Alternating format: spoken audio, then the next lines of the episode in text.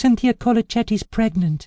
The words fell from Elise's lips as though she didn't recognize them. "She says you're the father." "Bullshit!" She shrugged. "The woman can be pretty convincing. Says she's three months pregnant." "Are you serious? You really think I could be the father?" Her silence pissed him off. "Do the math. We've been together since July. This is February."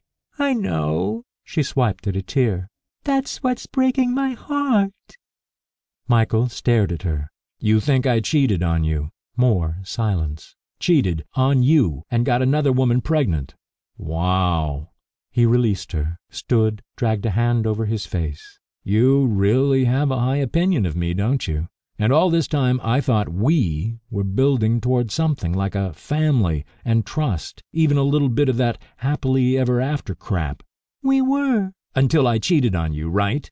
Oh, now he was past, pissed. What have we been doing all these months? Was that just pretending, play acting? Let's have a relationship, fall in love, build a family together. I don't know what you were doing, but I wasn't playing. I was in it for real, and I was in it for good."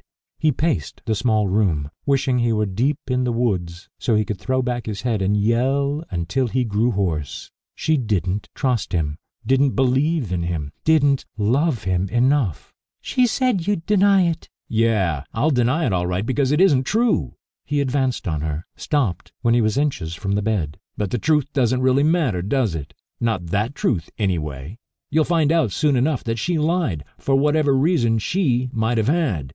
Maybe she was pissed I wasn't interested in her any more, or maybe she didn't want anybody to be happy. Who knows? I'll bet she's not even pregnant." He let out a cold laugh. "Yeah, that's what I'll bet." Elise pushed back a tangle of hair and studied him.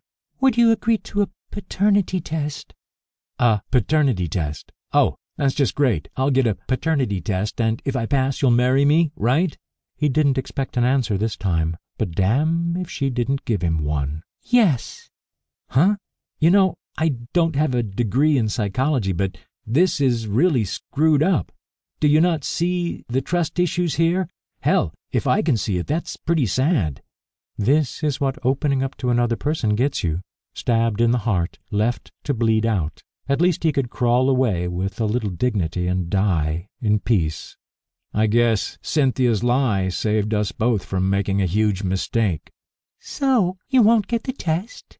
Oh, I'll get it all right. I'm going to find my brother right now and see if he's got a kid in his office. Is that fast enough for you? He ignored the pain on her face and pushed on, desperate to finish while he still had breath in his lungs. What are you going to do when you realize you were wrong? That you gave up on me, gave up on us, and everything we were supposed to be building for, because you were too scared to trust me, to believe in us. What are you going to do then? He walked to the door, turned, and forced out his next words. Goodbye, Elise.